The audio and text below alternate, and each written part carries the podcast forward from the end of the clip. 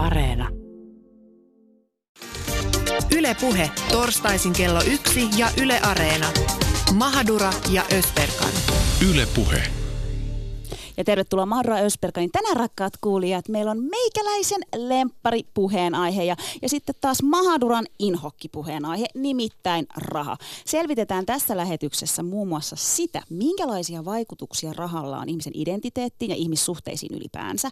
Miksi rahasta on niin vaikea puhua ja pitääkö rahasta edes puhua äänen? Ohjelman loppupuolella me myös kysytään meidän eksperteiltä, että miten käyttää rahaa fiksusti, joten pysykäähän kuulolla. Aiheesta keskustellaan tänään avoimesti ja rehellisesti blokkaaja ja kaikki rahasta kirjan kirjoittaja Julia Turenin sekä blokkaaja ja yrittäjä Natalia Salmelan kanssa. Tervetuloa studioon. Kiitos. Kiitos. Tervetuloa minunkin puolestani. Ja hei tota, raha-asiat. Mä alkoi heti sille hikipisarat taas valuu niin kuin otsaa pitkin. Niin kuin Jaamur sanoi tuossa, niin mä en tykkää puhua yhtään rahasta. Johtuu ehkä tästä mun buddhalaisesta taustasta ja isä on opettanut mulle, että luovu kaikesta materiasta, älä kiinny mihinkään materiaan, äläkä varsinkaan rahaan. Että meidän pitäisi niinku luoda sellainen mindset, että, että me ei tarvita rahaa mihinkään. Ja parasta, jos olisi vaan erakkomunkki jossain tuolla metsässä, niin mun suhtautuminen rahaan on erittäin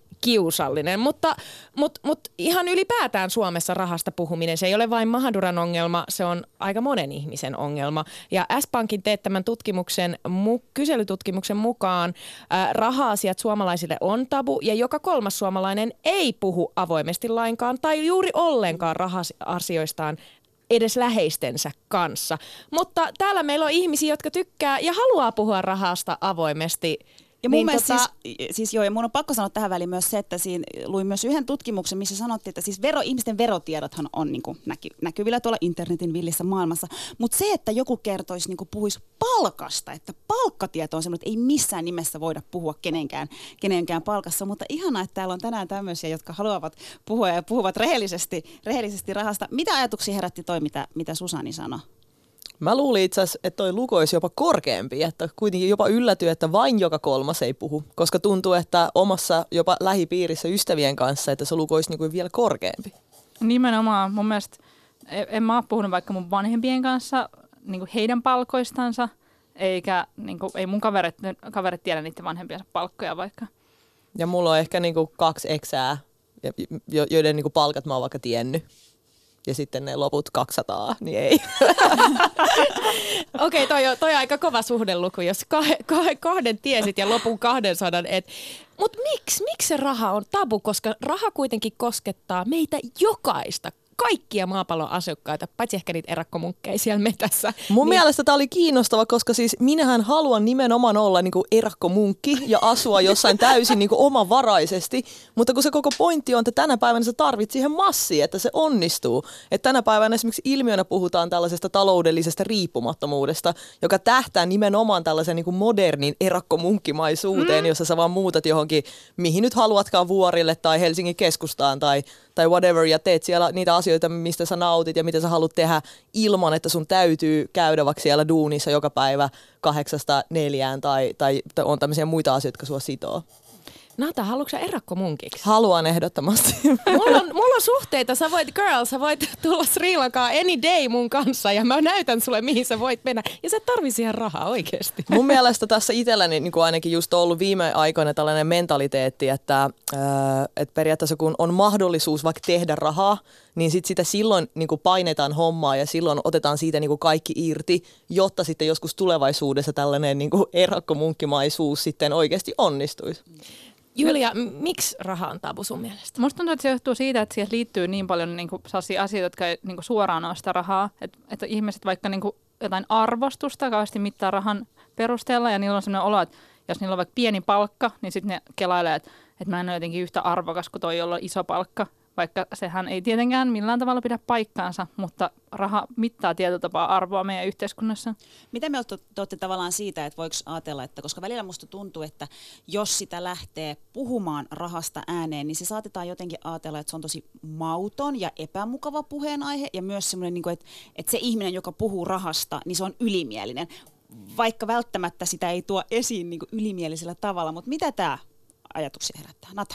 No tämä on kyllä mun mielestä myös kulttuurikysymys, että mä itse olen syntynyt Virossa ja kasvanut tuollaisessa Viron venäläisessä kulttuurissa, joka on joiltain osin verrattavissa vähän myös niin kuin amerikkalaiseen, että sen nimenomaan niin kuin rahalla niin kuin flashailu jopa kuuluu siihen, että siellä mä muistan ihan lapsuudesta vaikka sanottiin, että, että jopa kaupan kassalla pitää olla vaikka joku minkkiturkki, että kunhan sä vaan niin kuin näytät rikkaalta, niin se riittää, että ei tarvitse olla rikas. Ja sitten niin kuin sen takia ehkä itselleni ei koskaan ollut edes sellaista sellaista niin kuin mentaliteettia, tällaista tabumentaliteettia tästä asiasta, vaan niin kuin jopa päinvastoin. Ja sitten totta kai kun Suomen on, mä oon kahdeksanvuotiaana tänne muuttanut, niin on moni, moni asia on ollut sellainen, että on pitänyt niin kuin opetella ikään kuin maan tavoille täällä. Ja, ja sitten esimerkiksi raha on ollut yksi, että tosi pitkään niin kuin meni, niin kuin esimerkiksi vaikka kesti, kesti että tota, koin vaikka luontevaksi puhua omasta palkasta, niin vaikka mulla ei ollut mitään ongelma sen kanssa, mutta tuntui, että kaikilla muilla oli. Tämä oli mun mielestä vaan hassua. Niin mulla on sellainen olo, että täällä on niin jonkinla- jonkinasteinen trauma 90-luvusta, jolloin oli lama ja kaikki oli niin hirveän epävarmaa, niin sitten siitä jäi sellainen olo, että, että on vähän semmoinen niin kuin, ikään kuin negatiivinen ja vähän murheellinen aihe. Ja mm. sitten se on nimenomaan, mitä Jaamur sanoi tuossa, että, että se on niin siitä tyylistä, että miten, millä tyylillä sä puhut. Että mun yksi kaveri, joka vaikka asuu Eirassa, niin, niin, niin se sanoi, että, että sen, sen niin kuin lapsen ystävät oli tullut kylään ja kysellyt, että no, paljonko teidän kämppä maksaa ja tälleen. Niin jos niin kuin seitsemänvuotias alkaa kysellä sellaista, niin se on jo vähän niin kuin, sitten taas niin kuin, että, niin, siis varma, se on niin kuin niin. vähän niin kuin outoa. Ja ehkä varmaan se, että millä tyylillä ja kenelle sä puhut siitä rahasta. Mä, tota, mä oon siis itse 15-vuotiaana ensimmäisen kerran ruvennut tekemään töitä, siis aloittanut, aloittanut duunit. Ja se on ollut varmaan aika lailla, että mä oon silloin ruvennut puhumaan siitä rahasta ääneen ja palkasta. Että et nyt mä teen mun kaverin pitopalveluravintolassa viikonloppuisin töitä ja mä saan siitä näin ja näin paljon. Mutta milloin te olette ekan kerran rahasta puhunut ääneen jonkun kanssa tai tuonut sitä jotenkin esiin? No ihan samanikäisenä 15-vuotiaana, kun menin duuniin, koska mä muistan silloin mulla oli tuntipalkka. Mä olin silloin tällaisessa verkkosivutoimittajana töissä Hämeenlinnan kaupungilla, niin tota, sain silloin viisi markkaa tunnilta. Ja tota, mä, muistan, mä muistan, että, oli niinku, että mä niinku kysyn sille, että onko tämä niinku hyvä vai huono palkka niinku tyyli mun äikän opettajalta. että tästä on jo aika kauan aikaa. Mutta julkisesti ensimmäistä kertaa mä muistan, mä puhuin rahasta niin tota, omassa blogissa, niin se varmaan oli 2000 12 vuosi, tai 2012 tai 2013, kun ostin oman kämpän. Että siitä mä muistan siitä, tota, se oli mun ensimmäinen omistusasunto, ja sitten siitä tuli kommentteja mulle, mulle tota, lukijoilta, että et, niinku, tyyli, että mit, miten sulla on varaa tuohon noin. Se oli niinku kaksi jo Lauttasaaressa, että on, on edelleen tänä päivänä siellä arvokkaita, oli silloinkin, ei ehkä ihan niin arvokkaita kuin tänä päivänä, mutta silti mä joudun niinku jotenkin selittelemään. Ja sitten mä muistan, media alkoi ensimmäistä kertaa kirjoittaa bloggaajien tuloista, niin kuin just kuuluisena veropäivänä. Niin sitten siinä, siinä vaiheessa, kun kaikki muut ikään kuin, niin kuin löi liinat kiinni ja päätti, että tästä ei ainakaan keskustella, niin mulla on tällainen per, perinteisen mustan lampaan tyyliin, niin, niin tota, mä, mä niin tein sitten numeron, koska mä ajattelin, että jos ei, on joku asia, mitä ei voi peittää, niin sit sitä pitää korostaa. Ja se johtuu mun mielestä muistaakseni myös siitä, että mä olisin jossain kärkikahinoissa tyylin top kolmosessa, ja sitten siitä oli tullut jotain hirvet keskustelua joka paikkaa. Niin mä otin silloin tietoisen linjan, että, että minähän puhun. Joo, mun mielestä niin kuin, sehän selkeä homma, että Nata on puhunut rahasta paljon ennen kuin minä, vaikka mä oonkin nyt brändäytynyt sillä rahasta puhumisella. Mä puhuin siitä julkisesti ehkä vuonna 2017 ensimmäisen kerran. Ja mä silloin olin sitä mieltä, että muut bloggaajat kuin Nata, niin puhuu rahasta – että ne niinku horisee sellaista niinku meta, metahorinaa, että pitäisi puhua, pitäisi puhua, mutta sitten kukaan ei kuitenkaan koskaan sanonut mitään eurosummia tai mitään konkreettista. Ja, ja niinku huonekaluistakin aina puhuttiin sille oudoilla eufemismeilla, että että sohva rantautui kotiimme. Sitten vaan, että ei, sä menit ostamaan kauppaan. Sä maksat siitä rahaa. niin, että et kaikki niinku rahat olleen niinku feidattiin pois ja sitten se oli jotenkin sellaista niinku, mun mielestä se, että jos ei puhuta yhtään rahasta, niin se on vähän sellaista mielikuvitusmaailmaa, että, että ikään kuin asiat vaan, niinku, että sohvat vaan lentelisivät jostain ikkunasta sisälle ja, ja sille, että et, et asuntoihin olisi vaan varaa. Koska kyllä mua aina kiinnostaa, jos joku niinku, graafikko asuu jossain punavuoressa 104 omistuskämpässä, että miten toi on saanut ton maksettua, miten se on saanut lainaa tuohon kämppään, niin, niin ton tyyppiset asiat, niin en mä sano, että kaikkeen pitää sit, niin puhua koko ajan, mutta mut vähän silleen raottaa sitä, että, että miten tämmöiset asiat hoidetaan. Hei, kiinnostaa tietää tässä kohtaa varmasti, niin kuin, ja meidän kuulijatkin, koska me ei ole rahasta puhuttu koskaan Mahadura Ösperkanissa, ei koskaan, ää, niin tota, minkä takia rahasta pitää teidän mielestä puhua? Mitä hyötyä siitä on esimerkiksi vaikka yhteiskunnalle, että me puhutaan rahasta? No itse itse on puhunut nimenomaan sitä, että, että tämmöistä talousopetusta pitäisi ehdottomasti olla koulussa. Ihan niin kuin ehdottomasti. Se on mun mielestä käsittämätöntä, että koulussa vaikka opiskellaan joidenkin ki, niinku, verbien taivutusmuotoja, mutta sitten kukaan ei opeta sulle, että miten veroilmoitus täytetään tai, tai minkälaisia tota, erilaisia korkomalleja asuntolainoille on no, olemassa. Mun on pakko nyt keskeyttää, että mun, mun sisko on yhteiskuntaopin opettaja ja koulussa nykyään kun puhutaan tosi paljon noista. Ja, Hyvä. Ja tota, se, on niinku, se on muuttunut tosi paljon toi, ja sitten mun siskon mies on esimerkiksi lukiossa, niin se vetää niinku sijoituskursseja. Eli tuosta puhutaan, mutta tota, no, niin mutta mut ihmisten niin omassa lapsuudessa, ehkä meidän lapsuudessa ei ole puhuttu niin paljon, mutta nykyään onneksi tämän God puhutaan noista asioista, vaikka se ei olekaan mikään oma oppiaineensa välttämättä. Pitäisi olla oma oppiaine, mutta tosi hyvä, jos mun omat niin tiedot on tässä vaiheessa niin vanhentuneita, koska näin se pitääkin olla. Ja siis, mä, no, mut, okei, okay, ehkä tämä on varmasti mun kokemus myös, koska siinä vaiheessa, kun mä muutin ensimmäisen omaan asuntoon, niin mulla ei ollut mitään tietoja. Mä, muist, mä joudun menemään mun pomon puheille kysy, kysymään, että, että, että niin kuin, miten niin kuin, asuntolainat tyylin toimii.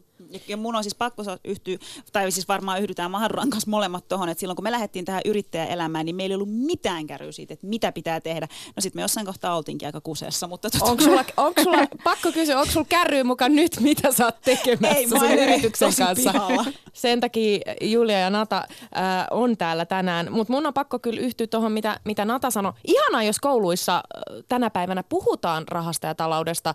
Äh, Itse laman lapsena myös, myös ja sen tiedostaneena, että et, et kun sitä rahaa ei silloin ollut ollenkaan, niin, niin, niin tavallaan lähtökohdat elämään on ollut tai mä koen, että ne on ollut mulla niin kuin suhteellisen heikot ja se us, usko omaan itseensä ja siihen, että selviydynkö minä tulevaisuudessa, niin se on ollut aika heikko itse asiassa. Se on niin totta, koska eka oli tämä niinku lapsuuden lama ja sitten silloin kun me ollaan about oltu korkeakoulussa, niin sitten ollaan taas paukuttaa sitä, että te ette koskaan saamaan yhtäkään työtä ja, ja niinku olkaa kiitollisia, jos saatte jonkun, ilmaisen, jonkun harjoittelupaikan, jos te ette saa palkkaa. Ja niinku, se on ollut jotenkin sellaista epävarmuuden siivittävää tai siivittämää tai koko elämä tähän mennessä.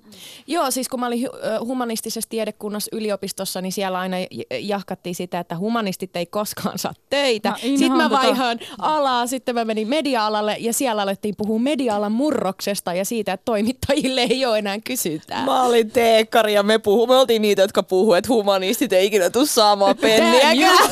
Hei, mutta voidaanko me kysyä myös Julialta, että Julia, miksi sun mielestä tästä rahasta pitää puhua? No sen takia, että se vaikuttaa niin hirveästi kaikkeen. Ja sitten jos ihmiset ei, ei puhu siitä, niin ne ei opi käyttämään sitä. Ja tällä hetkellähän se on niin kuin yksi suurin iso ihan kansantaloudellinen ongelma. Meillä on ihan hirveästi ylivelkaantuneet ihmisiä.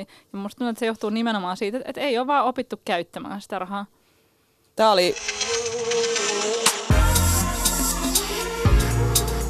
Maailma paranee puhumalla. Yle Puhe.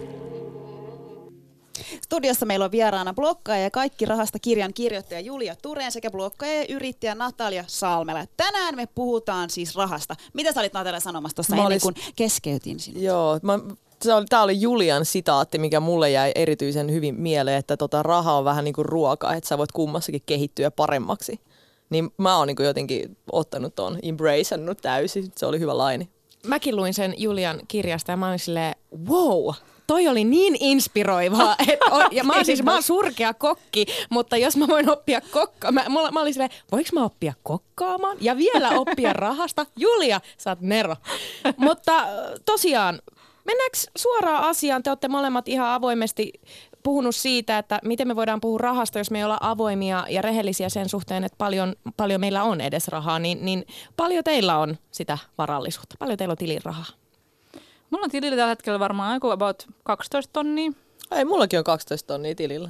Mutta mä, oon, mä oon pumpannut sitä tyhjäksi. Mä oon nyt sieltä maksanut niin paljon kämpän remppajuttuja, että hävettää, miten vähän siellä on. kunnon, kunnon naurut päälle vielä. Mahadura ja Ösperkan katsovat täällä kaihoisasti toisiaan. Toisiaan. Ösperkan paljon sulla on tilillä? 17 euroa. Tää, mulla on kuitenkin enemmän kuin sulla. Mulla on 90 euroa ja säästötilillä 4,26. Ah, okei, okay, siis okei, okay, hetkinen, 4, hetkinen. Siis 4 euroa 26 senttiä säästötilillä. Okei, okay, mutta siis ai, nyt puhutaanko me niinku mistä tilistä? Mä puhun niinku ihan mun käyttötilistä, niin siis normaalisti mulla on näin paljon masandeerosta siellä, mutta mä oon äitiyslomalla ja mä otin sen megaspurtin ennen kuin mä jäin äikkärille, koska mä halusin, että se ei ole siitä kiinni, että, että kauaksi mä voin olla mun baben kanssa himassa, että, että riittääkö mun rahat, niin sitten mä niinku viime vuoden taas niin kuin, otin aikansa sen tiukan säästölinjan ja mm. nyt mulla on rahulia, millä elää. Mulla on joku kuusi eri tiliä, niin siis mun käyttötilillä on joku 1700 se on oikeasti sinne, se on se tili, mihin mulla tulee niinku palkka. Mä maksan itselleni yrittäjänä 2500 euroa kuukaudessa liksaa. En edes joka kuukausi maksa sitä välttämättä.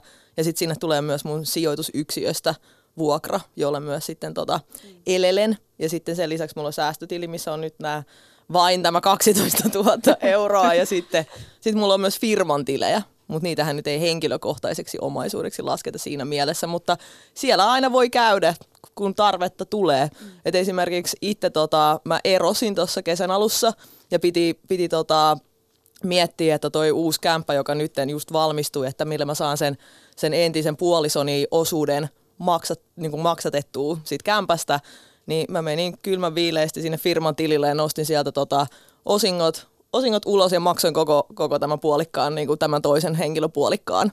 Joka sitten mulla oli, että mä olin taas periaatteessa siinä samassa pisteessä, että mulla on vaan se mun os, oma osuus niin kuin asuntolainana. Että mä en ole ihan täysin kusessa sit niiden asuntolainan lyhennysten kanssa. Julia on ainakin sanonut, että onko tilanne vielä se, että sä haluat, että sulla on aina 10 000 euroa tavallaan niin kuin Joo. stashissa? Joo, joo Mi- jos, miksi? jos, se on vaan, jos se on vaan mahdollista. Se johtuu siitä, kun mä oon yrittäjä ja sitten se on aika epävarmaa, että tuleeko seuraavassa kuussa rahaa vai ei.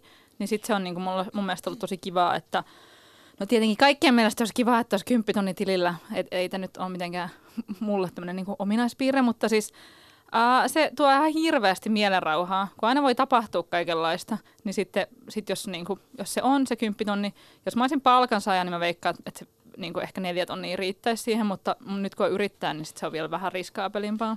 Joo, ja siis mun mielestä on ihanaa tavallaan, niin kuin, mm, siis sitä mä just mietin, että okei, että mulla on siis 17 euroa niin käyttötilillä, säästötilillä joku 200, mutta tavallaan tullaan tähän just yrittäjäelämään siinä mielessä, että, että nyt on ehkä vähän semmoinen haasteellisempi kausi, koska kun sä teet yrittäjä, mekin tehdään aina syksy-kevät mittaista ö, sopparia, jolloin esim. kesällä mä en ole saanut mitään tuloja, mitään palkkaa mistään, jolloin nyt kun tämä syksy alkoi, niin se, että sä saat sen niin taas sun taloudellisen tilanteen kasaan, niin se sitten on, sit se on tiedätkö, sitä, että, ja siis joo, yritystilillä mullakin on rahaa, mutta mä oon samaa mieltä kuin Nata, että sehän ei ole tavallaan mun henkkohtainen tili, vaan se on se, jota, jota käytetään niin kuin täysin muihin kuhen alveihin ja ennakkopidätyksiin, että ei se ole niin, kuin niin yksiselitteistä, vaikka sä sanotkin, että sulla on kymppitonni tilillä, niin se on sulle enemmänkin pahan päivän mm. varan raha ja säästö. Mä tajusin just vähän aikaa sitten, mä oon aina ajatellut, että meillä on Mahadura Ösperkanissa aina kesäloma.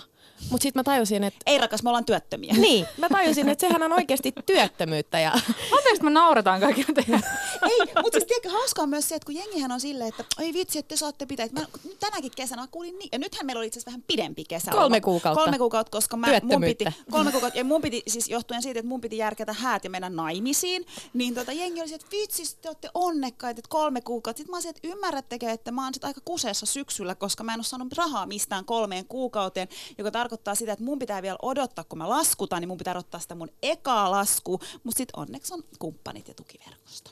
Joo, toi oli, toi oli oikeasti siis niinku aha-elämys mulle itsellekin, että niin to, toden totta, että tämä on niinku työttömyyttä. Ja, ja tämän päivän työn tekeminenkin on tosi monesti sitä, että se on pätkätyötä, se on friikkuhommaa, öö, onnekkaita mun mielestä on ne, joilla on silleen vakkari tulot ja, ja, ja vakkariduunit. Jos puhutaan media-alasta, niin sehän on lottovoitto, jos sä saat sellaisen duunin, että sä saat niinku oikeasti vaikka kymmenen vuotta olla samassa ö, paikassa. Mä koen Mä huomaan, tiedätkö, kun mä aloin miettiä tätä asiaa, luin, luin teid, on lukenut teidän kirjoituksia, on lukenut Julia sun kirjaa, on lukenut tutkijoidenkin äh, niin kun, lausuntoja tästä aiheesta ja siinä puhuttiin paljon siitä, että kun ihminen miettii ja stressaa rahaa, niin, niin se voi olla se, siitä voi olla myös niin kuin fyysisiä oireita, kuten vatsakipua. Ja mä huomaan, että aina kun, aina kun niin kuin kausi alkaa Mahadura Ösperkanissa päättyä, mulla tulee vatsakipuja. Ja mä oon miettinyt, että mistähän se johtuu, ja nyt mä ymmärrän sen, että, että niin, siinä on se huoli tavallaan, että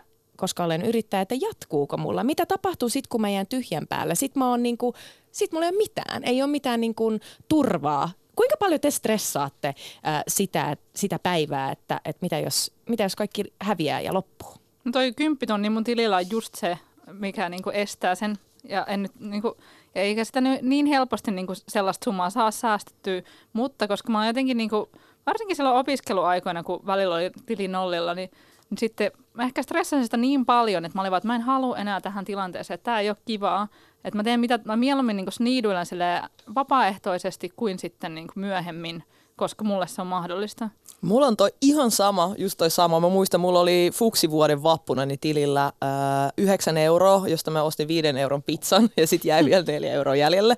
Ja tota, mä muistan, mä kans mietin, että tähän tilanteeseen mä en koskaan halua, mutta ehkä jos Julialla on toi, että mä sniiduilen, niin mulla on toi päinvastoin, että mä rupean tekemään niinku enemmän duunia. Joo, mulla on nykyään, niin kuin, sit kun, nyt kun on yrittäjä, niin nyt pystyy tehdä enemmän tu- duunia. Aikaisemmin kun oli palkansaaja, niin ei siinä, siinä ei sit, niinku, se sniidulu oli niinku se ainut vaihtoehto. Mulla oli palkansa ainakin kaksi työpaikkaa silloin. No. Et, et se oli, se mulle ehkä toi, toi pelko on iskostunut niin syvälle tuosta köyhyydestä, joka johtuu myös ihan, varma, tai siis ihan varmasti johtuu siitä, että ö, lapsena elettiin tota, aika paljon sosiaali niinku turvan a, niinku avuin tota, omassa perheessämme ja sitten tota, että on niinku jäänyt sellainen niinku köyhän mentaliteetti päälle, että et koko ajan joutuu niinku sniiduille. Sitten on ollut tosi vaikea päästä eroon, vaikka en ole pitkä aikaa mihinkään todellakaan niinku köyhien kerhoina niinku kuulunutkaan.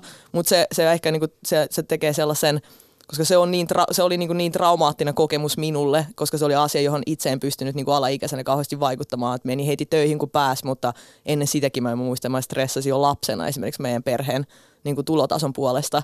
Niin tota, nyt on vähän sellainen, että mä teen kaikkeni, että, että kunhan ei vaan tarvi enää olla siinä.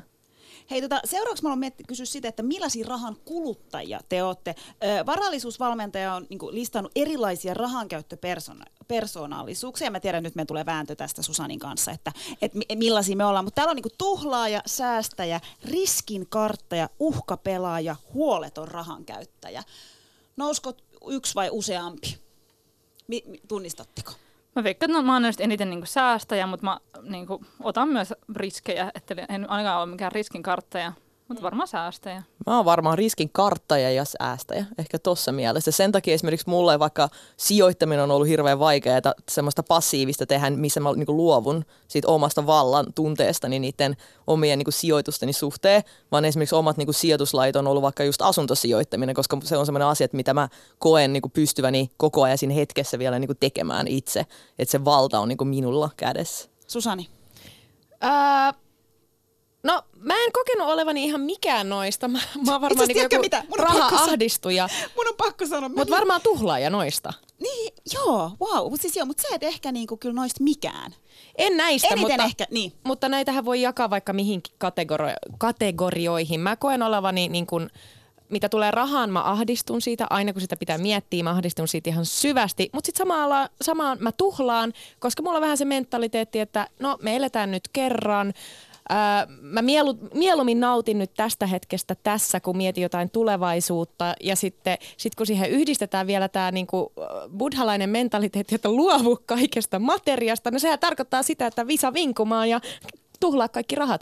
Ää, mul, mulla se tuhlaaminen tarkoittaa myös ehkä sitä, että Mä en sano sitä tuhlaamiseksi, mutta mulle on tosi tärkeää, että mun ympärillä ihmisillä on asiat hyvin. Mä aika paljon mun pikkuveljen raha-asioita, hän on teini-ikäinen tyyppi, aika paljon sen asioita hoidan, aika paljon oman äitini ä, asioita hoidan myös, ä, kuten sanottu, lama, lama oli meidän perheelle tosi tosi niin kuin, ä, ankara paikka, niin, niin, niin siitä ei koskaan ikään kuin toivuttu, niin, niin mä, oon- mä oon päättänyt, mulla tuli semmoinen niin vaihe, mä pistin kolmosvaihteen päälle nuorena jo, että mä päätän, että, että, että mä vien pois meidät tästä köyhyydestä, äiti, äitini ja minut, ja, ja teen sen niin kuin hinnalla millä hyvänsä, jotta äiti voisi eläkepäivinä ö, nauttia, eikä tarvi ikään kuin stressata.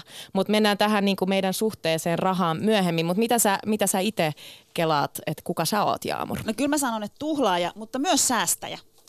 Niin, koska välissä... Oho, niinku- eikö jo väittää vastaan? Mä olin niinku varautunut, mulla oli jo mun puolustuspuhe. No mutta mä oon vähän silleen, että ristiriitaista olla tuhlaaja ja säästäjä samaan aikaan. No siis tota, tuhlaaja, koska mä tiedän, että mä teen niin kuin turhia ostoksia, myönnän sen ihan täysin, mutta säästäjä myös siinä mielessä, että ö, sanotaanko, että viimeisen kol, kolmen puolen neljän vuoden ajan, niin mä oon aina siis pitänyt huolta siitä, että mulla on rahaa säästöstä. Ja kuitenkin säästäjä myös siinä mielessä, että mä oon kahden vuoden vai puolentoista vuoden sisällä järjestänyt häät, joka vaati ö, tietyn määrän rahaa niin kuin mun säästöistä siihen laittaa, ja myös ostanut asunnon, jossa piti myös siis pystyä maksamaan kuitenkin mitä 10 prossaa ja, ja remontit, niin jostainhan se piti olla, niin se tuli sieltä säästöistä, että molempia.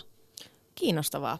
Tota, miten teidän suhde rahaan on muokkaantunut. Mä jotenkin katon teitä tosi paljon ylöspäin siinä, että te vaikutatte tasapainoisilta, te pystytte puhumaan näistä niin kuin laman vaikutuksista ja köyhyyden vaikutuksista teihin ja samaan aikaan te pystytte puhumaan siitä, että teillä on kymppitonni tilillä. Mä itse koen niin kuin hirveätä häp- tai jotenkin häpeää siitä, just siitä varattomuudesta ja sitten mulla tulee semmoinen olo, mä oon myös taikauskonen, että jos mä puhun siitä rahasta, niin sit se häviää uudestaan. Niin, ja, ja, mutta mun on pakko kysyä tässä välissä, tunneeko myös ehkä vähän häpeä varallisuudesta? Koska Ää- siis sulla on ollut vaikeaa puhua siitä rahasta, niin Joo. onks, eikö, eikö siinä ole se mentaliteetti tavallaan, että sit, kun sä kelaat, että et, et jos ja kun sulla on sitä rahaa, niin sun pitää nimeä antaa pois, sitä pois Kyllä. niin kuin muille, että mun mielestä sä myös tunnet yhtä lailla Mä en häpeä. koe, että mun identiteettiin tavallaan sopii se. Mun identiteetti on se, että mulla, minä olen köyhä. Tai siis, että, että mulla ei ole varaa. Mä oon kasvanut niin, niin kuin hyvin pitkälle ja aikuisuuskin niin on ollut aikamoista kituttelua. Niin mulle ei tavallaan, ää, mä en niin kuin näe itseeni silleen, että mulla on asiat hyvin. Mä en näe semmoista. Se on outoa. Ymmärrättekö? Saatteko te kiinni? Ja mä ymmärrän ton, tosi hyvin ton, niinku, muakin jotenkin aina silloin saattaa hävettää, kun niinku mä oon vaikka mun jonkun kaverin kanssa, joka on niinku ihan todella paljon pienituloisempi kuin minä, niin, niin tai ei hävettää, mutta mut mulla on jotenkin sanoo, että mä, en, mä niinku toivon, että se ei niinku ajattele, että, että mä jotenkin ajattelisin olevani niinku millään tavalla parempi tai, tai jotenkin, niinku, että et, et, se on tosi vaikeaa. Että ei, et toi ei ole niinku ihan mitenkään simppeli. Jaamur, Mitä? Suhtautuminen mm. rahaan. sä et ole sanonut. Äh, no siis, miten mä nyt sen sanoisin? Mä, siis mä rehellisesti, miksi tää on mun lempiaihe? Koska mä tykkään rahasta. Mä tykkään puhua rahasta ja, ja, ja mä tykkään rahasta. Ja siinä on varmaan taustalla... Tuli myös- selväksi, sä tykkäät rahasta. Girl, kuinka monta kertaa se pitää sanoa? Ja mua ei yhtään haittaa, että sä tuo- tuot sen esiin tuolla tavalla, koska mun mielestä niin mä oon ehdottomasti Julian kanssa sitä mieltä, että rahasta pitää nimenomaan puhua, koska meidän pitää niin kuin osata käsitellä sitä. Suomessa on mitä? Puoli miljoonaa ihmistä ulosotossa. Mm. Tästä ehkä myöhemmin. Mm. Mun mielestä on ihan superhälyttävä ja tämä johtuu mun mielestä nimenomaan siitä, että ihmiset ei puhu rahasta. Mutta onko sä Jaamur, niin onko sä saanut tosta kommentit, kun sä sanoit, että mä tykkään rahasta, niin jengi on se, äh, tiedätkö, että niinku, Olen mikä saa- tyyppi sä oikein oot, koska Joo. mä oon tossa ihan super... no, niin. Esim. tuolta mun kaverilta, joka istuu tuolta toiselta puolelta. Tai siis mä huomaan, että kun mä haluan lähteä puhumaan rahasta, niin Susani on silleen, että se menee niinku vaikeaksi. Ja sä et ole ainut, mulla on siis muitakin frendiä. Mutta siinä varmaan niinku jotenkin tavallaan tulee se, että ö, mä oon siis 93 muuttanut Suomeen ö, viisi, viisivuotiaana. Meidän elämä Turkissa on ollut, siis meillä on ollut taloudellisesti siis todella pienet oltavat jo tulot mun vanhemmilla. Ja kun me ollaan tultu Suomeen, on pitänyt lähteä rakentaa kaikki uudestaan ja, ja uutena, niin, niin mun, mä koen, että mä oon jotenkin mun vanhemmille ikuisesti siitä niin kuin kiitollisuuden velkaa, että ne on lähtenyt, tiedätkö, ne on tuonut meidät tänne ja ne on rakentanut meille kaiken. Mä yritän maksaa sen heille takaisin, muun muassa sille, että jos mä voin vaan jeesata, mutta mä tiedän, että he ei edes ottaisi multa rahaa, mutta se, että mä seison omilla jaloilla, niin sen takia mulle on ollut tosi tärkeää pienestä pitäen lähteä töihin, tienata oma rahaa ja pärjätä omillaan, joten mä ette mä taakka mun vanhemmille. Ja mulla siis tää tämmönen, että Natakin tykkää rahasta, niin tästä mä oon hirveästi kritiikkiä esimerkiksi se, koska toi on tulkittu myös esimerkiksi sellaisena, että olen kylmä ihminen.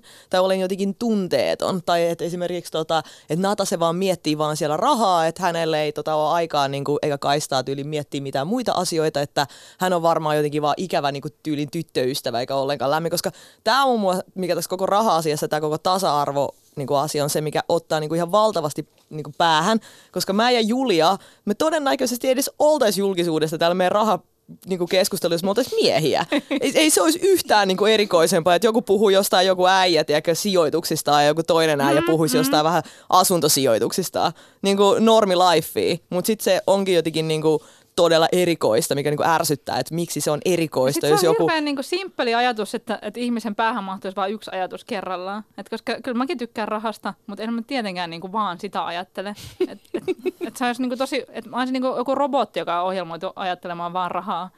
Tämä onkin kiinnostava tämä, tämä pu- pukumies-homma, että, että kun ajatellaan, että, että rahasta puhuu vaan pukumiehet ja, ja sijoittamisesta puhuu vaan superrikkaat ihmiset, niin, niin sitäkin, ja, ja Nata sä sanoit, että sua vähän ärsyttää tällainen kela, että, että nyt te, teidät on niin nostettu jollain lailla jalustalle, että wow, täällä on kaksi mimmiä, jotka Mua ei puhuu ärsytä, rahasta. musta on ihanaa, että ihmiset haluaa kuunnella mun rahapuheita. No, no mä, mä ainakin fanitan teitä ihan super paljon, mutta mitä kelloja teillä on siitä, että et, et harvemmin kuullaan, kun nainen puhuu rahasta? Niin, ja siis mun mielestä tämä on vaan sellainen asia, että, että sen pitäisi olla myöskin niin normaalia vaikka tasa-arvon kannalta, että, että myös, niin kuin, myös naiset osaavat käyttää rahaa ja sijoittaa ja muuta, että sen ei pitäisi olla edes juttu.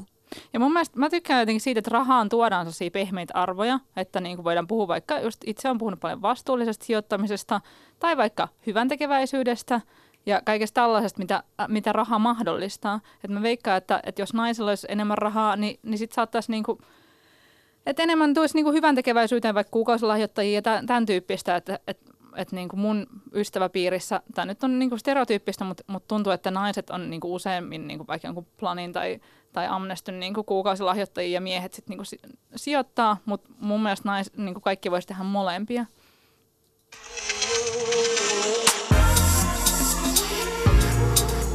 Maailma paranee puhumalla. Yle Puhe.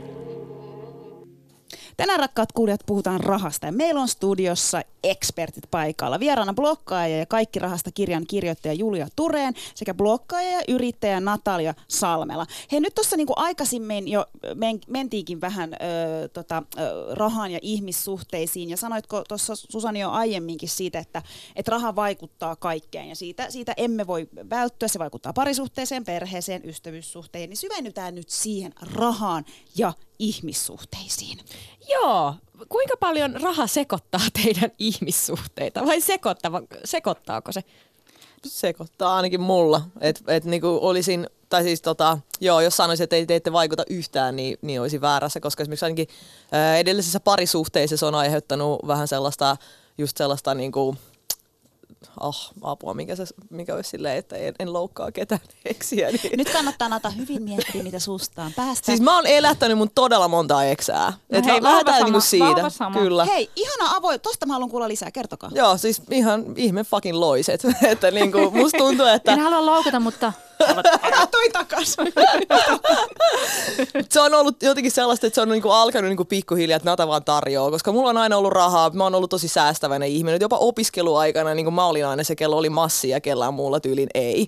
Niin sitten se veti niinku ehkä niinku luokseen semmoisia tietynlaisia Joo, persoonia. ja mulla on ollut jopa semmoinen poikaystävä, että kun mä oon mennyt hänen kanssaan baariin, niin hän on pyytänyt, että voitko antaa 20 euroa mulle, jotta mä voin ostaa itselleni kaljaa. Joo, mä oon antanut rahaa mun eksilleni Mä todellakin. hippailen sua. Olen boyfriend. ostanut deodoranttia ja röökiä ja mitä kaikkea. Siis tää on ollut jotenkin tosi Ja normaalia. siis mulla, mulla on nyt meneillään niin mun ensimmäinen ihmissuhde, missä meillä on niin kuin taloudellisesti ollaan tasa, niin kuin tasa-arvoisia silleen, että, että molemmilla on yhtä paljon rahaa. Ja mä päätin tästä jossain vaiheessa, nyt tulee kato kunnon tilityksiä, mutta mä päätin tässä jossain vaiheessa, että, että ensinnäkin minulla on tosi tärkeää aina ollut se, että mä tuun toimeen niin omillani. Mä en olisi ikinä ollut, enkä mä koskaan ollut se ihminen, joka taas menee niin käsiovessa jonkun kumppanin luokse. Niin kuin Herra Jumala, ei ikinä. Ei, ei, ei, ei, ei, ikinä. Että se, se niin kuin sotii jotenkin niin pahasti mun niin kuin omatunnon arvoani vastaan. Ja sitten mä jossain vaiheessa päätin, että, että just tämä, tämä niin kuin tällainen niin kuin elätti life, niin, niin kuin nyt saa loppua. Ja sitten sen jälkeen mä oon pitänyt todella tarkasti niin kuin raha-asiat erossa parisuhteista ja niin, että ne ei mene edes niin kuin vahingossakaan niin kuin päällekkäin. Ei mitään, että lainaa tästä kumppanille vähän rahaa. Sen takia sä olit sillä, että onneksi on tukiverkko. Mä olisin, että niin, mitä sitten? Tiedätkö, sori, mutta ei, ei tuu niinku meikäläisen rahoja näkemään se. Tiedätkö kuka? Nata on silleen, että älä niinku... Että Älä hanki itse duuni. Hei, mutta siis, siis oikeasti, Hei, te, sit- mielenkiintoinen. ootteko te sitä mieltä, että, että suhde ei voi toimia, jos sanotaan vaikka, että te olette nyt ne osapuolet, jotka tienaa paljon enemmän kuin teidän kumppani, niin voiko se suhde toimia silloin? Voi se toimii, mutta kyllä mä oon ainakin omassa elämässäni niin kuin joutunut tosi paljon tätä vastaan jotenkin, että sillä, sillä, sillä niin kuin mun kumppanilla on pitänyt olla tosi su, niin kuin hyvä, poikkeuksellisen hyvä tällainen itsetunto, että se kestää tällaisen, tiedätkö, niin kuin nata, joka vaan tuolla menee sen rahasäkien kanssa. Mutta siis mun mielestä on tosi mielenkiintoista, koska mä oon, niin kun, ö, mä oon itse kanssa ajatellut sitä, että me ollaan siis mun, mun kumppanin kanssa aika lailla siis niin kun, tasapuolisia, mitä, mitä tulee niin kun rahan. Joo, sit kun mulla on pitkä kesäloma, eli siis työtön kesä, niin kyllähän hän niin esimerkiksi nyt syksyllä on auttanut mua niin jaloilleni ja, ja tota, nousu. Mutta kyllä mä koen, että kyllä se söisi mun itsetunto, jos hänen tulot olisi paljon paremmat kuin mun. Ja mä tiedän myös, että se sama hänellä, että jos mun tulot olisi paljon paremman kuin hänet, niin et kuitenkin, että semmoista tasapuolisuutta. Niin mun mielestä tärkeintä on se, että, että, että ihmissuhteessa ei ole niinku kahta eri elintasoa. Että, että, että kun mä oon niinku puhunut paljon taloudellisesta väkivallasta, ja mä saan edelleen Instaan tosi usein sellaisia viestejä, jotka vaikka mä teen kerran yleensä sen podiakson taloudellisesta väkivallasta, niin tulee sellaisia, että ihmiset tajuaa, että ei vitsi, mä oon ollut tällaisessa niinku taloudellisen väkivallan suhteessa niinku vuosikaudet, jossa niinku, eh, vaikka niinku mies on, on niinku elellyt herroiksi ja sitten niinku nainen on ollut niin kuin ihan superköyhänä siinä vieressä, niin eihän siinä niin kuin rakkaus asu sellaisessa suhteessa mitenkään niin kuin helposti. Kertokaa lisää, mikä on niinku taloudellinen väkivalta? Mi- minkälaisia ilmi- ilmiöitä se, se voi aiheuttaa? No se on esimerkiksi sellaista, että, että tyyliin niin kuin toinen tekee rahapäätöksiä toisen puolesta, että, niin kuin, että on vaikka yhteinen tili ja sitten se ostaakin itselleen vaikka kitara ja sitten ei jääkään loppukuuksi rahaa. Tai sitten se voi olla sellaista, että, kiristetään tai pahimmillaan vaikka sitä, että estää toisen työn tekemisen. Niin kuin, se on tosi, tosi monenlaista. Min, millä tavalla teidän mielestä suhteessa sitten, okei, jos se toinen on tosi erituloinen äh, kuin, kuin minä, niin mihin vetää raja? Miten siitä asiasta puhua teidän mielestä? No mun mielestä pointti on just nimenomaan se, että, että siitä pitää puhua niin pitkään, että se ei ole enää ongelma. Että mulla ei olisi mitään ongelmaa olla niin kuin ihmisen kanssa, jolla olisi niin kuin tosi paljon pienemmät tulot, kunhan se itse olisi sit fine sen kanssa. Ja, ja nyt esimerkiksi kun me, mulla ja mun puolisolla on niin kuin kaikki että jäädään mole, molemmat vuoron perään niin vanhempainvapaalle ja sitten tulot vähän vaihtelee, niin meillä on aika lailla alkaa olla niin kuin yhteiset rahat sen takia, että se olisi vähän outoa, jos niin kuin, että sitten kun mun mies on vaikka hoitovapaalla, niin mulla olisi hirveästi enemmän rahaa käytöt, käytössä, mutta sitten kun sit kun on lapsi, niin sit se tilanne vähän muuttuu. Mutta, mutta tärkeintä on se, että, että siitä puhutaan niin pitkään, että molemmilla on niin kuin reilu olo siitä hommasta, mutta sitten jos aikaisemmissa suhteissa mulla on ollut silleen, että, että siitä rahasta ei puhuta, vaan poikaystävä vaan niin kuin sanoo, että no mennään mieluummin teille, kun sulla on jääkaapissa aamupalaa. Sitten vaan että niin, koska mä oon ostanut sen aamupalan sinne mun rahallani. Nata, mihin sä vedät rajat nyt tänä päivänä? A- avioehto on se, tiedätkö, silloin kun mä tein sen, niin että mikä on mun on mun, mikä on sun on sun. Ja toi oikeastaan kuvastaa mun tämänhetkistä mielentilaa tosi tosi vahvasti. Eli sä et osta dödöi, sä et tarjoa ravintolassa. Tarjoon. Ja siis se, toihan ei tarkoita, että minä olen pihi-ihminen. Ei missään mm. tapauksessa. Venäläisessä... tarkka. Mä oon tarkka. Mä oon tarkka siksi, koska mä tiedän, että kun se alkaa luisua, niin sit se on niinku helppoa, että ensin mä ehkä niinku maksan jonkun sun sähkölaskun sun puolesta ja kohta mä tiedän, maksan sun kaikki niinku vuokrat ja niinku sit kohta minä ostetaan se deodorantikin sieltä kaupasta. Se deodorantti on se Mut mä, biisi en oo, mä, mä oikeasti haluaisin tarkentaa, mä en ole mikään pihi-ihminen. Venäläisessä kulttuurissa niin kuin esimerkiksi vaikka tällainen ruoan tarjoaminen, on, on, on niin kuin se menee aina niin, että mä oon kasvanut siihen, että kutsuja aina tarjoaa. Mä aina, Nata on usein tarjonnut esimerkiksi bissen minulle.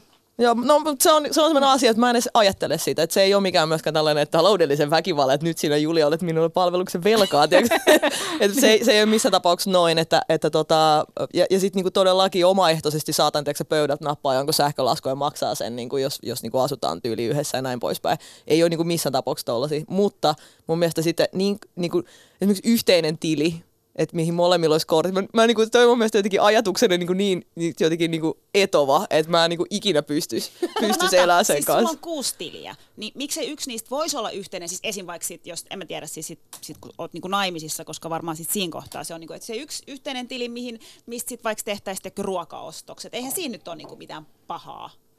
No mun mielestä on.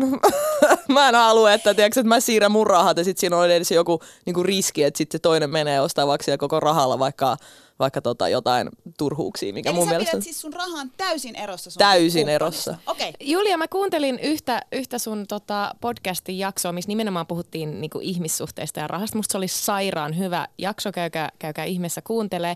Mutta mut, mut mun mielestä siellä oli joku hyvä pointti siitä, että, että jos on tämmöinen yhteinen tili, jonne, jonne molemmat laittaa vaikka sanotaan 50 kuukaudessa, niin sitten siellä on se 100 euro, joka käytetään vaikka, okei mennään leffaan, okei mennään viettää, viettää iltaa jollain tavalla, niin onko se sun mielestä toimiva ratkaisu? Mun mielestä se on niinku ihan supertoimiva, koska, sit, sit, koska vaikka mä tykkään puhua rahasta, niin mä nyt sit koko ajan halua puhua. Et mä en halua niinku Finkinon kassalla miettiä, että kumpi maksaa tämän, vaan mun mielestä se on kiva vaan, että joku vaan sitä S-korttia vilauttaa ja niin kuin maksaa sieltä yhteiseltä tililtä tommoset jutut. Ja mun mielestä rahaan liittyy hirveästi sellaista luottamusta, että mulla on vaikka mun puolison kanssa niin kuin sen, niin kuin, meillä on ensinnäkin tosi samanlaiset tavat käyttää rahaa, että, että kumpikaan ei ole mikään sellainen supertuhlaaja. Ja sitten toiseksi mä niin kuin luotan siihen, että se ei vaikka ostele niin kuin mitään omituisia niin kuin en mä nyt tiedä, mitä voisi ostella sieltä, mutta silleen, että et sit, mä niin luotan siihen, mutta mun mielestä se toimii paremmin, niin sitten sit se säästää myös sellaisilta, niin kuin, tiedätkö, kun usein ravintolassa mennään, niin sitten ne aina tuo sen laskun miehelle, mikä on mun outoa, niin, niin sitten se mun mies, tai sitten minä, niin voidaan maksaa se sieltä yhteiseltä tililtä. Fiksua. Hei, voiko mä sanoa tuosta tukiverkkohommasta, mikä, mikä tuli jo tavallaan, ja, siis, ja myös se tavalla, että niin kun, raha ja ihmissuhteet tuossa aikaisemmin jo vähän Susanista sanoikin tai kertoi, että miten hän on esim. Niin kun auttanut hänen per, perheenjäseniä. Ja just tässä niin itse kanssa, siinä, niin, no siinä on varmaan semmoinen just tu, turkkilainen kulttuuri, mikä, mikä tulee, tulee esiin, mutta just se, että on itsekin monesti lähettänyt sukulaisille rahaa tai jeesannut. Minkälaisia summia sä lähetät? Öö, ootas, viime, viime vuonna, kun, kun oli tota, niin kuin paasto, paastokausi ja kun halusin olla esittää hyvää muslimia, niin tota, äh, lähetinkö 200 euroa ja, ja sitten mun täti oli ostanut siis lampaita ja, ja niin kuin niitä oli siis äh, leiket, leikattu ja sitten jaettu niin kuin huono, niin kuin huonovaraisemmille ihmisille, että mä halusin tehdä siis jotain hyvää. Tämmönen, mutta sitten on niin kuin jeesannut samoilla... Eikö tuohon liittynyt myös sellainen ajatus? Sä oot sanonut, että munkin pitäisi maksaa rahaa sun tädille, jotta se menisi näitä lampaita tarjoamaan vähäosaisille.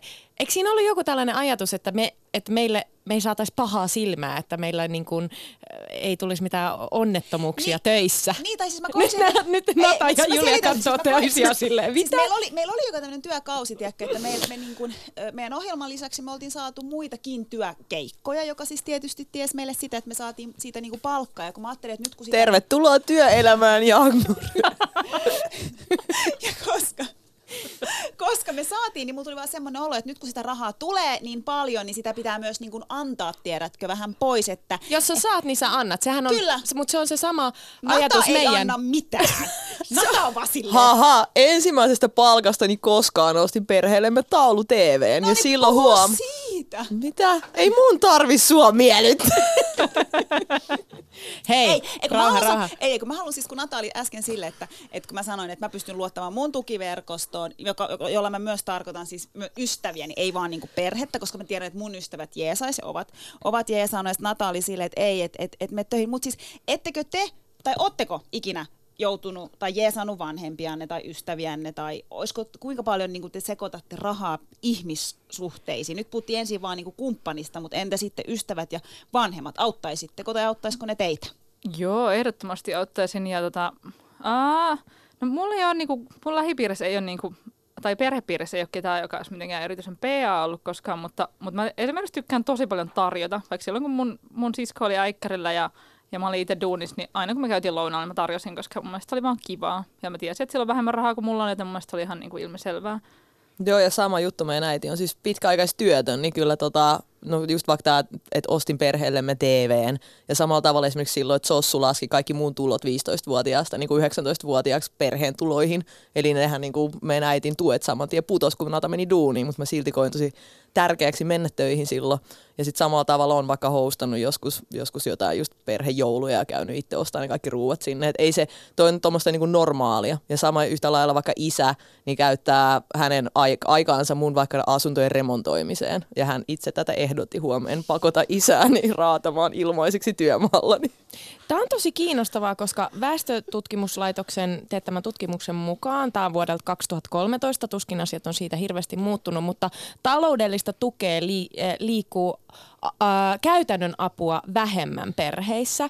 Ja, ja tässä niin kuin puhuttiin siitä, että suuret ikäluokat antaa ta- taloudellista tukea lähes yksinomaan lapsilleen, eivätkä saa siitä eivätkä saa sitä juuri keneltäkään. Eli, eli suuret ikäluokat, mun, meidän vanhempien ikäluokat, ne jeesaa lapsia, mutta ne ei saa välttämättä apua juuri keneltäkään. Äh, tässä on varmasti niin kuin perhekohtaisia... Tunnistan, koska mun niin kuin, tota, vaikka isoisä, niin, niin hän on, niin kuin, hänellä on paljon rahaa, mutta hän on suht pihi-ihminen, kun taas mun äitini on niin kuin tosi, tosi, tosi niin kuin avarakätinen ja aina tunkemassa niin kuin aina silleen, että, minä, että mä ostan sulle talvitakin, mä, että ei, että älä osta, mä ostan itse itselleni talvitakin tyyppisesti, että, että joku, joku gappi siinä on, mutta, mutta no, onko ne sitten niitä soda, sota-ajan tyyppejä, jotka silleen niin kuin, jotenkin sniidulle ihan hirveästi ne niin kuin suurten ikäluokkien vanhemmat?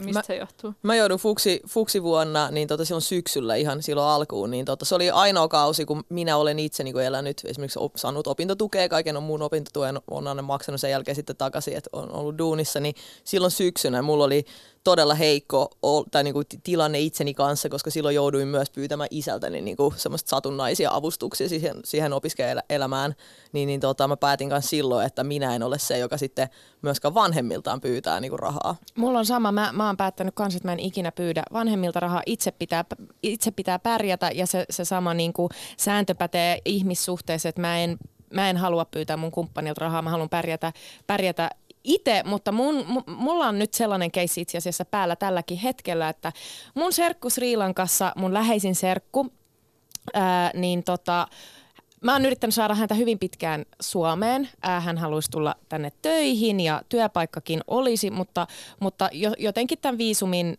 järjestäminen on ollut tosi vaikeaa. Ja mun serkku puhuu siitä koko aika, että hän haluaa, hän niin kuin haluaa samanlaista vapautta kuin mitä mulla on. Ja, ja nyt hän meni vähän sekaantumaan kummallisiin kuvioihin. Ää, Hän halusi päästä töihin tota, Saudi-Arabiaan ja häntä huijattiin. Oi ei. Häneltä kerättiin 10 000 euron ö, suuruinen summa, että joo, sä pääset Saudeihin duuniin ja siellä on sulla kämpät ja kaikki ja saat ottaa kaverit mukaan. Ja, ja tota, mun serkku tähän sitten meni lankaan ja sitten tietysti tämä tyyppi hävis rahoineen, päivineen.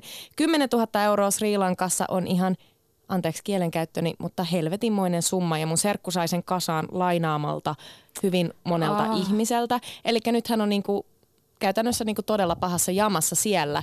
Ää, Tämä vähän niinku, Tämä oli kiinnostavaa, koska tämä vähän niin kuin jakoo meidän perhettä. Osa oli silleen, itse olet ajautunut ongelmiin, joten itse pitää siitä selvitä. Ja mä olin silleen, että, että ei, ei onnistu, että, että nyt mä niin kuin käytän mun säästöt siihen, mä myin mun, mun pyörän, jotta mä sain vähän rahaa ja mä lähetin 1500 euroa Sri Lankaan. Ää, ja, ja mä muistan, että jotkut sanoi mulle, että älä, ei se ole sun tehtävä.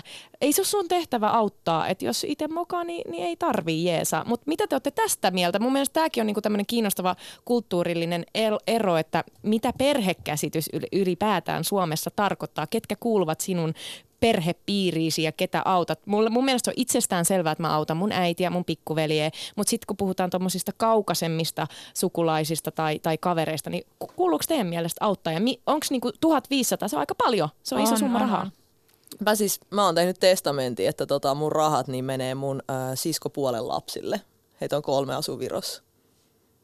Tämä oli muuten tuossa Wow. tutkimuksessa yksi juttu, että et, et, et sisarukset antaa todennäköisimmin rahaa sisar, toisten, siis sisarustensa lapsille. Eli sä teit just, just Toi on niin kuin, mielenkiintoista. tosi kiinnostavaa.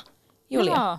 No siis mun mielestä se on jotenkin silleen, että jos joku asia tulee lähelle, että sä oot ilmeisesti niin kuin suht läheinen sun serkun kanssa, niin, niin, niin totta kai mun mielestä tuollaisissa tilanteissa. Mun mielestä on ihan hirveä ju, julma ajatus, että mokaat ja joudut kuseen ja sitten sen jälkeen sun koko loppuelämä on niin sellaista hirveätä, jos joku voisi auttaa. Totta kai mun mielestä pitää auttaa tuollaisessa tilanteessa. Ja siis mä, no ei nyt varmaan tule yllätyksenä, mutta mä oon siis ehdottomasti sitä mieltä, että autot. Ja mun mielestä se ei edes tarvi olla läheinen. Mä oon itse auttanut mun kumppanin serkkua, joka oli siis, on Iranissa ja on tarvinnut johonkin rahaa. Jos mä pystyn tekemään, joka nyt varmaan tulee sitten tästä niin kuin, ö, kulttuuri- tai turkkilaisesta taustasta, jos mulla on varaa auttaa, niin ehdottomasti. Joo, mun mielestä niin kuin, mä oon sitä mieltä, että, tai itse ajattelen, että jos vaan niin mitään saumaa, niin kyllä nyt pitää olla pari kuukausi lahjoitussettiä meneillään, että, että mulla on niin kuin tyyliin planille ja kirkon ulkomaan avoille, ja nehän menee ihan, niin kuin, en mä tiedä yhtään kenelle ne menee, siis, tai siis tiedän, että menee hyvän tarkoitukseen, mutta ei mua kiinnosta, että, että ke- kelle ihmiselle ne siellä menee. Tästä päästään sitten niin hyvänä aasinsiltana tavallaan siihen, että miten me käytetään meidän rahoja, miten me voidaan olla fiksumpia. Nyt kun te olette täällä, niin nyt tämä aika pitää käyttää myös siihen, koska mä koen, että mun as- raha-asiat on aivan levällään. Mä autan jo paljon niin mun läheisi, mutta mun omat asiat on ihan sekasi. Siis meillähän on mä- mätkyjä vaikka kuin paljon jaamurinkaan tulossa ja me ei osata hoitaa Ei, meidän ei, yritysasioita. Ja, ja siis niin kuin, Mä alan hikoilee, kun sä rupeat puhumaan. Ollaanko me, ollaanko me toivottomia tapauksia? Miten, miten te lähtisitte neuvoa tällaista toivotonta keissiä? No sit mä oon että buukataan kuule niinku kahden keskinen palaveri. Olen, mä oon oikeasti käynyt joidenkin ystävieni kuule alhaalla niinku istumassa heidän kanssa ja he ovat näyttäneet Joo, vaikka omien... sana. Mä oon niinku perustellut niinku viime aikoina mun kavereille arvoisuustilejä ja laittanut niille niinku näitä sijoituksia kuntoon. Joo, ja mä oon on se- käynyt heidän niinku tilinpäätöksiä läpi ja katsonut esimerkiksi Wow. myös niinku yrityspuolelle, että mitä säästöjä he siellä voi tehdä. Että ihan normaalia. Siis meidän pitää oikeasti puukata näiden kanssa tota, joku tapaaminen. Puhutaan puhu- lähetyksen jälkeen. Puhut tästä enemmän. Mutta siis mun on tota, pakko kysyä, meillä on kuitenkin täällä ää, vuoden 2019 sijoittaja Julia Ture. Yes! Tämä sijoittaminen äh, kiinnostaa itse asiassa me, mua ja Susania tosi paljon. Jos me haluttaisiin, siis, mutta me ollaan tosi pihalla myös siitä, jos me haluttaisiin lähteä sijoittamaan, Julia, nyt mitä se tarkoittaa ja mihin meidän kanssa lähteä No, sijoittamaan? sille tälleen Siksi, niinku- että siis, koska jos nyt käy niin tosiaan, että me ei saada eläkepäivänä mitään mistään, Niin. äh, niin, niin tota, kyllä, niin mi, mi, mistä lähtee? No mä tekisin äh, tälleen niin kuin 20 sekunnissa, niin, niin perustakaa arvoasuustili ja laittakaa automatisoikaa sieltä semmoinen summa rahaa, mikä niin kuin voi kuukaudessa lähteä vaikka johonkin indek- hyvään indeksirahastoon. Se on tosi nopea. Mä oon tehnyt sen. Siihen menee niin kuin maks 10 minuuttia ja sitten sen jälkeen, jos teillä on joku sellainen tietty päivä, jolloin te maksatte itse itsellenne palkkaa, niin, niin sitten aina siinä päivänä, niin sitten se lähtee menemään ja sitten sitä ei tarvitse ajatella enää koskaan. Toi kuulostaa Ymmärsitkö? hirveän fiksi, fiksulta, mutta mun on pakko sanoa, Susanne, että me ei mä- ymmärretty mitään. En, en Elikkä ymmärrä. Mihin siis, lähden? Mihin se laha, siis mihin mä laitan? No samalla tavalla kuin sulla on niinku pankkitili, niin sit sä voit perustaa netissä arvoosuustilin, jo- jonka kautta ne Pistä sijoitukset Googleen laitetaan. se Jangmur. Ja sitten, Älä huutele sieltä toiselta puolelta. ja sitten, äh, sitten automatisoi sille, että sieltä omalta pankkitililtä siirtyy, äh, mulle esimerkiksi siirtyy niinku 300 euroa mun arvoosuustilille sieltä mun pankkitililtä ja sitten sieltä arvoosuustililtä siirtyy kolmeen eri rahastoon. Ja tämä kaikki tapahtuu automaattisesti joka kuun 15 päivä. Ja mä oon niinku kerran miettinyt, että, että mitkä on ne rahastot, mihin mä haluan niinku sitä rahaa laittaa menemään. Ja sitten sen jälkeen mun ei tarvitse miettiä sitä enää ollenkaan. Et, et mun ei tarvitse lukea mitään sijoituslehtisiä sun muita. Että mä voin vaan niinku elellä tästä iäisyyteen niinku tuolla meiningillä. Mitä sille tapahtuu sille rahalle sitten? Milloin, se, milloin sä hyödyt siitä? Sitten se siellä sijoituksissa, niin, niin esimerkiksi mulla on vaikka, nyt menee heti, heti hankaliin sanoin, mutta mulla on tätä indeksirahastoa, niin se indeksirahasto on, sijoittaa niin 25 suomalaiseen firmaan, tyyli vaikka niin kuin Nokiaan tai UPMään. Ja sitten kun ne firmat menestyy, niin sitten ne maksaa osinkoa ja sitten, sitten niin kuin näillä osingoillakin mä ostan lisää sitä rahastoa ja sitten niin kuin, sit, sit muodostuu semmoinen korkoa korolle ilmiö, että mitä enemmän sitä rahaa on siellä, niin sitä enemmän sitä myös kertyy sinne. Et samalta, toisin kuin jos on peruspankkitilillä sitä rahaa, niin se vaan on, niin kuin se summa pysyy samana, paitsi jos se nostaa pois sieltä. Mutta sitten jos on sijoituksissa, niin se niin kuin yleensä kasvaa. Julia, aika monella on semmoinen ajatus Suomessa, että, että, että juurikin näin, että, se, että sijo- sijoittaminen on niinku, että sitä voi tehdä, jos on niinku ihan älyttömästi massia tilillä, mutta näinhän ei ole ilmeisesti, eihän. Ei, ei. Et, et mulla on paljon kavereita, jotka laittaa vaikka 20 euroa kuussa sinne öö, jonnekin niinku rahastoon ja, ja se on niinku ihan tosi hyvä summa. Mä laitan mun lapselle 40 kuussa yhteen rahastoon ja, ja sitten kun niinku aika tekee tehtävänsä, niin sit, sit kasvaa tosi mujova potti, sit kun se on parikymppinen ja niin sit siellä odottaa niinku, var, mä vei, niinku näillä laskelmilla niin varmaan joku parikymmentä tonnia. Nata, miten sä hoidat sun raha-asioita? Mä oon niin kärsimätön ja malttamaton. Mä, mä en niinku, mulla on ollut joskus siis 120 000 euroa esimerkiksi rahastoissa erilaisia, erilaisissa ja sijoituksissa muutenkin, mutta tota, mä oon pistänyt kaikki lihoiksi ja laittanut kaikki kämppiin, koska tällä hetkellä itse koen, että Helsingissä etenkin niinku asuntosijoittamisella niin tota, saa, saa ensinnäkin nopeampia tuloksia, se sopii minulle oikein hyvin, ja sitten myös niinku paremman, paremman tota, hyötysuhteen sitten niistä rahoista. Miten sä tarkoitat niin nopeampia tuloksia? No esimerkiksi tällaiset, kun mulla on mahdollisuus vaikka rempata kämppiä itse, koska isällä on rakennusfirma, niin sit mä oon niinku hyväksi käyttänyt tätä ihan, ihan surutta sitten niinku, niinku oman, oman vaurastumiseni niin, niin tota, siihen, siihen tielle, niin tota mä niinku koen vaan, että mä oon nyt, mulla on vaikka kolmas kämppä nyt menossa viimeisen viiden vuoden sisään, mitä mä nyt just tällä hetkellä remontoin, niin, niin tota, se on vaan niin, niin paljon nopeampaa, että mä oon maksanut tuolla tyylillä, niin neljäs vuodessa maksu yhden kämpän velattomaksi Helsingissä. Että sit kun tota, toihan niinku tollasta, se, mutta se vaatii tosi paljon duunia. Mä oon kulkenut kolme viikkoa verkkareissa, se on oikeasti rankkaa työtä. Se ei ole mitään, että laitat kymmenes minuutissa tilin pystyyn ja sit sä unohdat sen, vaan se on oikeasti sitä, että pitää olla myös paikalla ja pitää niinku katsoa ja pitää itse kantaa jotain ja näin poispäin. Mutta se sopii mulle, se on mun, myös mun harrastus. Toi kuulostaa niin helpolta puhelta, kun te puhutte näistä niin kuin kämpistä ja sijoittamisesta. Äh, mutta, mutta, mutta jos tämmöinen niin kuin Mikkelin Mahadura nyt tästä haluaisi lähteä vähän säätämään ja, ja, ja hoitamaan omia raha-asioita, koska mä sanotaan näin, että mä oon suhtautunut tähän rahaan tosi pitkään silleen, että pois mielestä, pois ajatuksista, kunhan niin kuin joka arkipäivä vaan menee eteenpäin ja, ja läheisillä on kaikki hyvin. Mutta mut ehkä se olisi fiksua alkaa miettimään ja ehkä se olisi fiksua miettiä myös niin kuin tulevaisuutta, että, että miten, miten tästä niin kuin eteenpäin. Mutta mulla niin kuin mä sanoin, mulla oli säästötilinä 4 euroa ja, ja käyttötilillä 90 tällä hetkellä, yritystili erikseen. Niin, niin mitä, miten te lähtisitte nyt neuvoa mua, että miten mä alan hoitamaan mun raha-asioita? Mun mielestä sä voit niinku, tyyli jatkaa tuolla samalla stylella ja lisätä siihen vaan sen, että laitat, niinku, että et milloin ikinä se sun palkka tuleekaan sen tilille, niin jos sä laitat sieltä vaikka 50, en mä tiedä, olisiko sulla varaa sellaiseen, niin laittaa 50 menemään, niin sitten sä voit jatkaa ihan samalla tyylillä, koska sitten kun se on niinku pois sieltä tililtä heti, kun se raha saapuu, niin se lähtee sieltä, niin sitten se on pois mielestä, niin sitten ei tarvitse, niinku, mä ihmiset liikaa jotenkin ajattelee, että, että, että pitäisi ihan hirveästi jotain budjetoida ja sen semmoista tehdä, että, että mun mielestä niinku voi ihan kepeästi elää tolleen, jos ei niinku ylivelkaannu, jos, se, niin kuin, jos on vain joku pieni niin kuin jonkinasteinen säästöprosentti siinä meneillään. Ja, ja vaikka jos Jaamura sanoi niin kuin kämpänkin ostettua tässä, niin, niin, niin sullehan se olisi niin kuin ihan yhtä lailla niin kuin mahdollista. Ja mä oon itse asiassa nyt kannustanutkin, kannustanutkin sitä. Ja se oli hauska, totta, kun Julia tuossa sanoi, niin puhuu sulle, että sä voisit tehdä näin, näin. Sehän olisi pitänyt kertoa toi mulle, koska mähän on aika pitkälti hoitanut sun raha-asiat.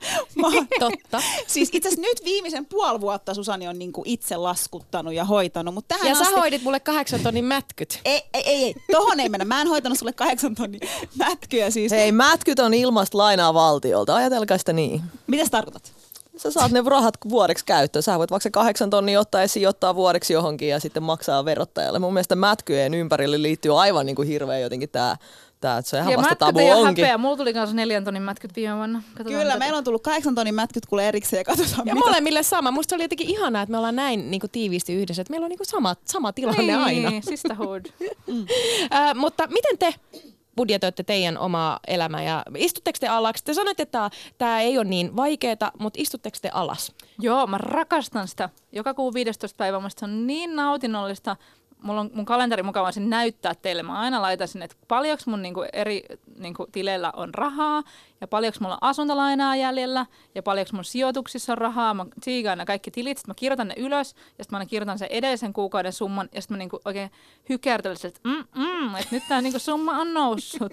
Vitsi, mä oon hyvä tyyppi. Mä oon teen- ihan samalla. Mä teen tuossa samalla niin laskutuksen yhteydessä, mutta kyllä vähän nopeammin. No nykyään pääsee niin puhelimella niin nopeasti käsiksi. Mun mielestä sä voit tehdä tuota joka kerta, kun oot niin kuin vessassa tyyli. Tosi helppoa. Vessassa! No mitä sä siellä selaat sitten? Emme siellä ole mitään, se on in and out. Mä en taju jengi, jotka menee puhelinkaan vessaan. Ymmärrätkö sä nyt Susani, miksi mä oon niin kauan siellä vessassa? Miksi te menee aina tähän vessakeskusteluun? Sä oot muuten, että sielläkö sä hoidat sun No raha-asioita? kyllä mä siellä katson, että paljon mulla on tilirahaa. Okei, mitä voisi tänään, mihin menee sitä ja näin. Hei, tota, tähän loppuun meillä aika jää kesken, mutta tota, äh, minkälaisia neuvoja te antaisitte ihmisille, jotka pohtii tosi paljon rahaa ja stressaa sitä, että, että miten tähän rahaan pitäisi niinku suhtautua? No mun mielestä ensinnäkin pitäisi katsoa omia kulutustottumuksia, koska se, mitä menee sieltä niin kuin ulospäin koko ajan om- omilta tileiltä, niin, niin, niin tota on pahempi kuin se, mitä sinne tulee sisään. Niin mun mielestä on vaan, tämän, again, Julian hyvä neuvo, älä osta turhaa paskaa, on, on niin kuin hyvin, hyvin relevantti. Julia. Mä veikkaan, että se stressi lähtee sillä pois, että hankkii jonkinlaisen sellaisen fuck you-rahaston itselleen, eli niin kuin, jonkun niin kuin vaikka pari tonnia jonnekin tilille, niin sitten sen jälkeen ei tarvitse enää stressata. Ja puhukaa ihmiset rahasta. Kiitos keskustelusta. Kiitos. Kiitos. Kiitos.